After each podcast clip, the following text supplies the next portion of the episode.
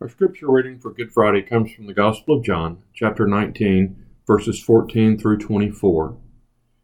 Now it was the day of the preparation for the Passover, and it was about noon. Pilate said to the Jews, Here is your king. They cried out, Away with him! Away with him! Crucify him!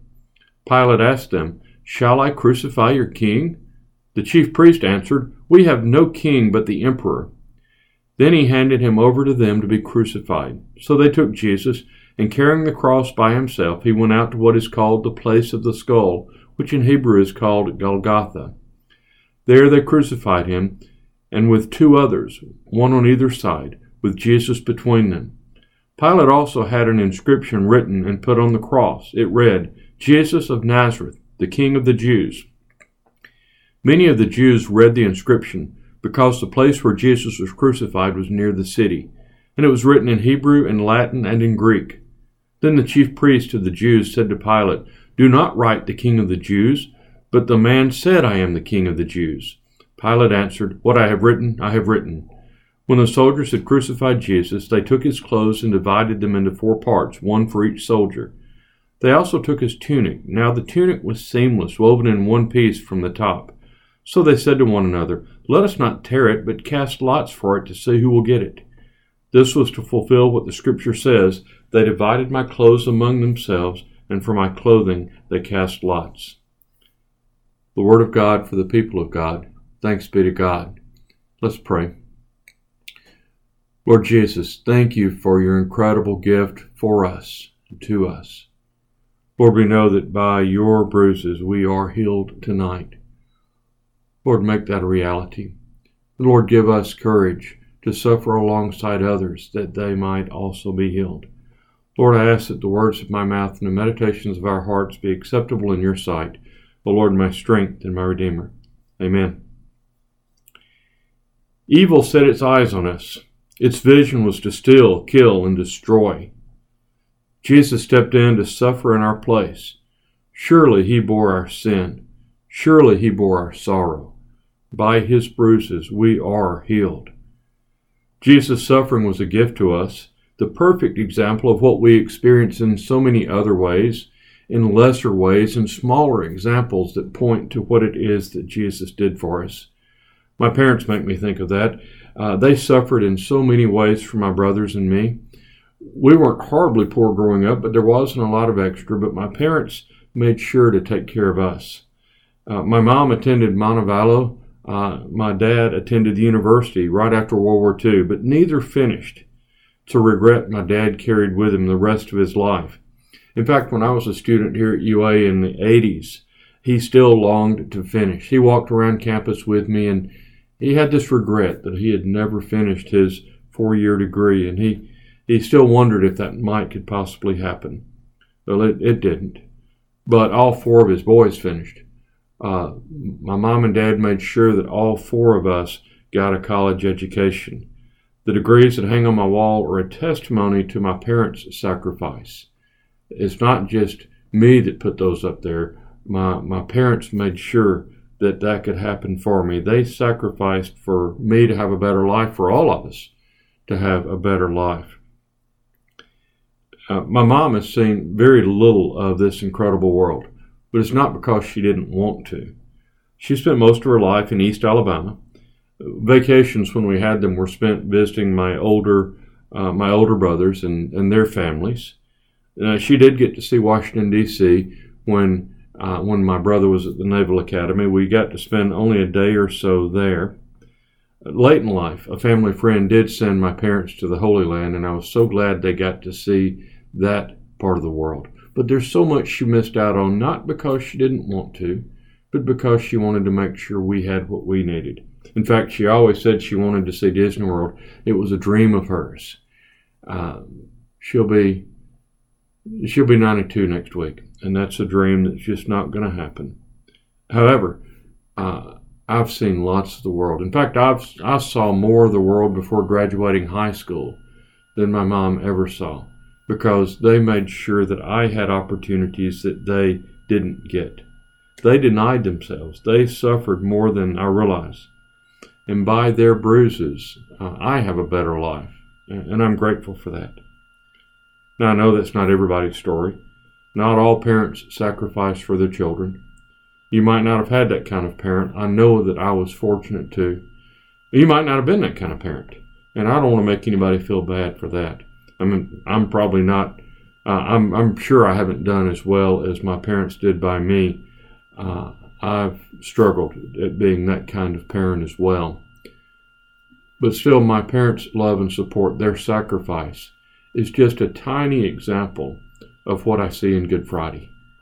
And we need Good Friday. We need it because we've been wounded in so many ways in this life. We've been wounded by the things that we've done and by the things done to us. And today stands as a testimony that by Christ's bruises we are healed, even and especially when things in this world don't make sense. In the midst of tragedy, even the tragedy that we've watched on our news today, we look to the cross with great faith and confidence that by Christ's wounds we are in fact healed. Now, to be sure, evil has taken its shot at us, and it continues to. Evil continues to try to take us down, but Christ steps in and absorbs the blow. It, the way I think about it is that whenever evil comes after us, it's got to get through Christ first, that, that Christ absorbs the shock to make it bearable for us. Tonight, we all have our sufferings. We can sit here and think about the wrongs that we've done and we feel bad for. We can think about the wrongs done to us. We can think about the hatred and then the division that exists within our culture. The news this week is filled with stories of one person hating another person for some of the worst reasons. We suffer. but we don't suffer alone. We grieve for our losses, but we do not grieve alone. Tonight, Christ bears our pain if we'll allow it. Christ made, made himself an offering. He, he took on the forces of evil that attack us. He absorbs that blow. He grieves with us if we will allow it. We weren't designed to carry that weight. In fact, can I pray with us for just a moment that we would lay our weight down at the feet of the cross, at the foot of the cross? Lord Jesus, thank you for the incredible gift of the cross. Lord, we acknowledge today that we carry a lot of weight that we weren't designed to carry. Lord, we're so aware of our own sins, of our own failures to love one another and to love you. Lord, we suffer for the things that have been said to us and the actions that have been taken against us. Our hearts are broken by the division, the hatred, and the violence in our society. Quite frankly, Lord, uh, many days it feels like it's more than we can handle. In fact, it is more than we can handle, but it's not more than you can handle. Lord, tonight, give us the grace to lay our burdens down at the foot of the cross. And Lord, may your bruises heal our pain. Amen. Because we belong to Christ, we suffer for the world as Christ suffers for us. We are the body of Christ. And part of our responsibility uh, as the body of Christ is to suffer as Christ suffers. As Christ suffers for us in our pain, so also we suffer for the world around us. We do resist evil, uh, injustice, and oppression in all the forms they present themselves, but we don't resist with violence God is not calling us to some violent uprising, to a crusade. We've been down that road with horrible results.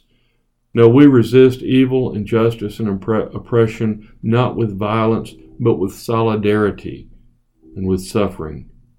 We stand with those that are being hurt. We suffer with them. We identify with them. We become one of them. That they're not alone in their sufferings. We share with them. I'm reminded of the late Representative John Lewis. He's one of those images that comes to mind when I think about suffering with those who are hurting as he walked across the Edmund Pettus Bridge, uh, looking for simply looking for equal rights to the ballot box. He left his blood on the bridge that Sunday. He was bruised and left bleeding because he dared to stand with those who had been disenfranchised. And by his bruises, in part, the vote was extended more, more fairly to a broader number of people. That's a powerful image for me of what it is to suffer with those who suffer. And of course, Dr. King paid the ultimate price for his stance on equal rights for African Americans and for his stance on the poor. He was assassinated. What a horrible end to a life that showed so much promise. And yet, his death was the single biggest catalyst that led to the passing of the Voter Rights Act. His death paved the way to accomplish his greatest gift. By his suffering, people were set free. We see that over and over again. It is the model that Jesus set for us as part of the body of Christ. We suffer with Christ. We stand with those who are being oppressed in hopes of freedom for all. There's still way too much suffering in our world. As members of the body of Christ, Christ calls us to suffer with the oppressed, that so by his bruises we, we may all be healed. Amen.